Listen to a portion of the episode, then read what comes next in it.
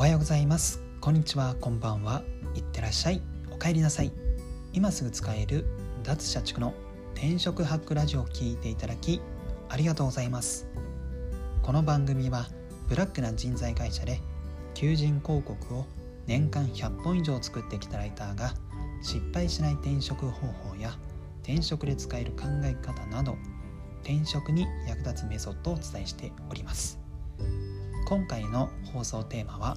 自己 PR が下手な人にありがちな3つの特徴についてお話したいと思います。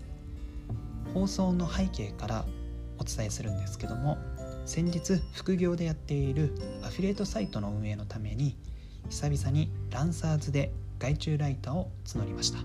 ランサーズというのはネット上で仕事の発注受注ができる、まあ、個人間の仕事のやり取りができるサービスのことですね。でここでさまざまな方から提案を嬉しいことにいただいたんですが中には「ん？なんでそんな PR をしているの?」というケースがありました、まあ、ランサーズ内の PR なので、えーと、一色単にはできないかなとは思うんですけどもこの自己 PR をこう外している方っていうのは、まあ、もしかしたら転職活動においても同じことが言えるのかなと思っていて、まあ、今回はランサーズで外注ライター募った時のなんか自己 PR が微妙だった人の特徴を挙げて、まあ、それを転職活動で何か生かしていただいたらなと思ってこの放送をすることにしました。その3つの特徴について先に列挙したいと思うんですけども1つ目が自分がやってきたことをただ PR している。2つ目が自分の経験を詳しく言語化できていない。3つ目が求めているスキルの背景を考えられていない。というものになります、えー、1つ目の自分がやってきたことをただ PR しているという点なんですけども、今回僕がランサーズで募ったのはライター経験の方ですと、まあ、単純に、まあ、シンプルに記事作成をお願いしていたので、まあ、こういう記事を作ってほしいというイメージ共有とともに、ま、こんな方に応募してもらいたいっていうのも一緒に記載したんですけども、えー、提案している方の中には何でしょう。ただこの自分の経歴を伝えてるだけの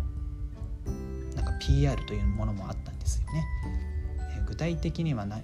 どこどこの営業をやっておりましたとか、えー、アルバイトのシフト管理などをやっていましたとかまあ、その本業の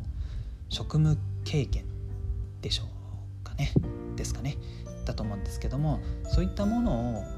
なんか PR っぽくこうお伝えしてるんですよね。何かこの OA ジムでスーパーバイザーしていましたみたいな。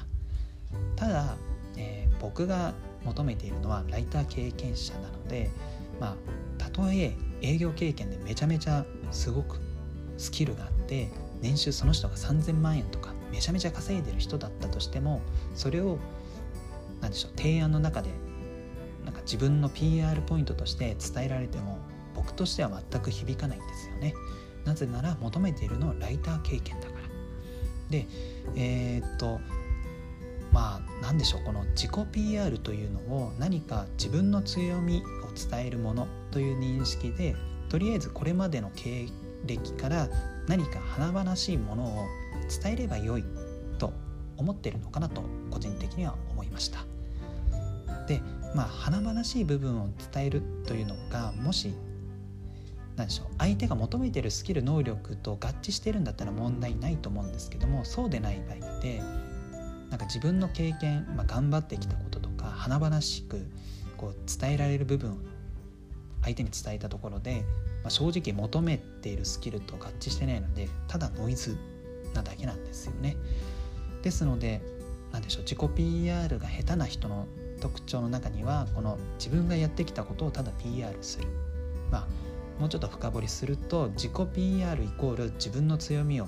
ただ伝える華々しい部分を伝えればよいと思ってる人がいるのかなと思ったので1つ目の例として挙げさせていただきましたで2つ目の自分の経験を詳しく言語化できていないという点なんですけども、えー、まあ、ライター経験者からも、えー、提案をいただきましたと。ただ、えーとまあ、これはその募集を募ってる時に書いていたんですけども何でしょう記事の方向性とかは僕の方で指定はするけども具体的にどういう構成で記事を作るかというのはあなたにお任せしたいと。でテーマはありますがそのテーマに関する直接的な参考記事がない可能性の方が高いので何かその周辺情報を自分なりに、情報収集してそれを踏まえてこの考察しながらライティングする記事となりますみたいな風にでそれができる人を募集していますっていうのをやっていたんですけどもライター経験者からの自己 PR だと何でしょうただライター経験ありますみたいな、えーと、年間で何十本記事を書きましたみたいなのがあって、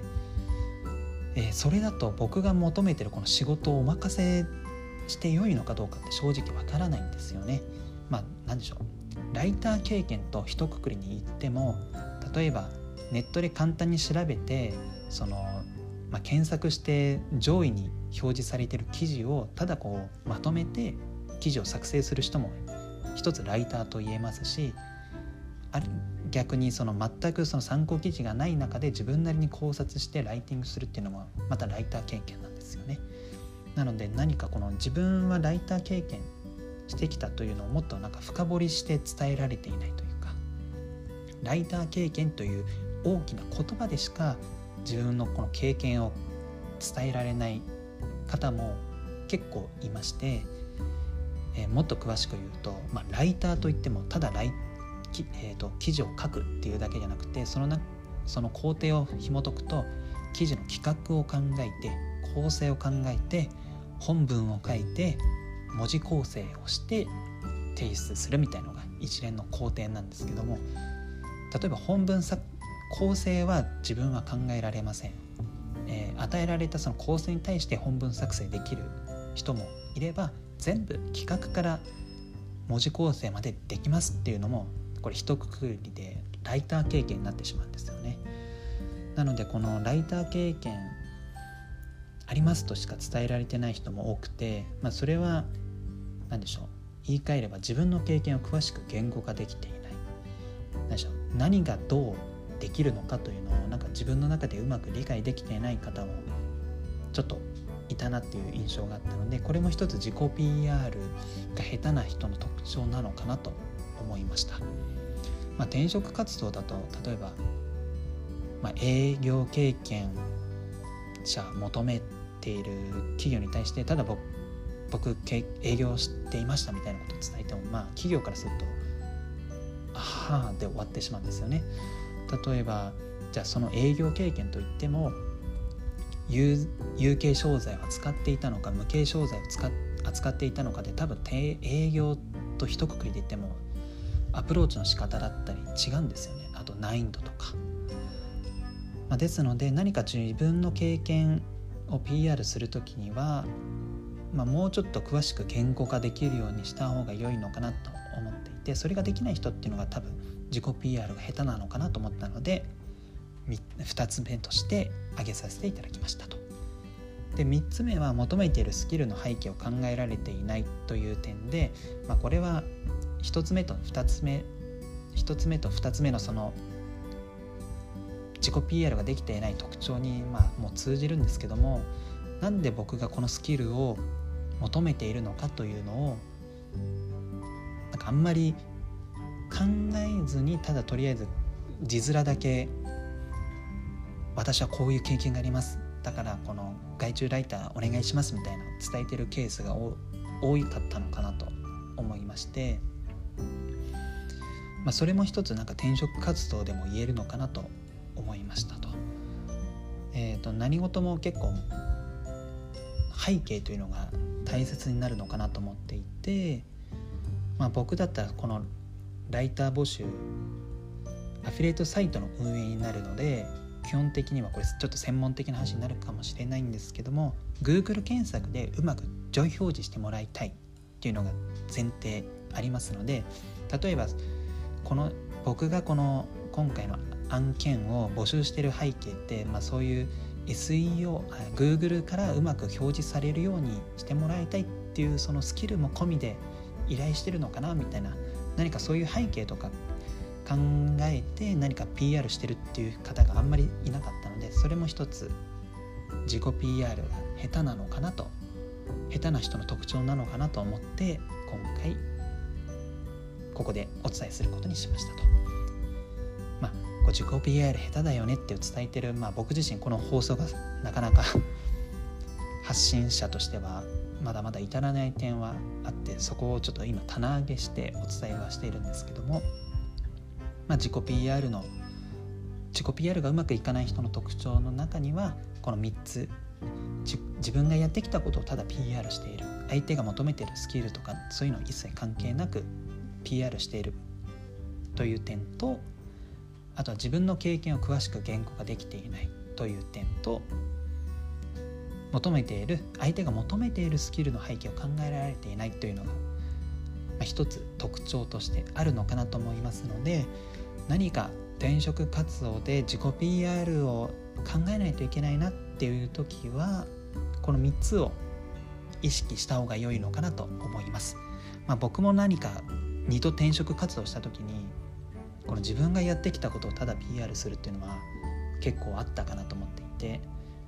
特に自己 PR っていうと自分の頑張ったことを伝えればいいみたいな浅はかな考え方で伝えていたんですけどもよくよく考えればいやこの会社が求めているスキルとなんか全然方向性違うなみたいなのも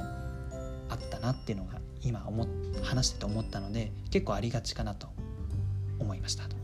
まあ、今回3つお伝えしましたが、まあ、全部を意識しなくてもいいんですがも、まあ、1つだけ何かこう頭の片隅に置いて自己 PR を作る時にはそれを踏まえてやっていただけたらなと思います。はい本日の放送は以上となります。えー、あなたの転職活動の成功になりつつ今日はこの辺でまた明日。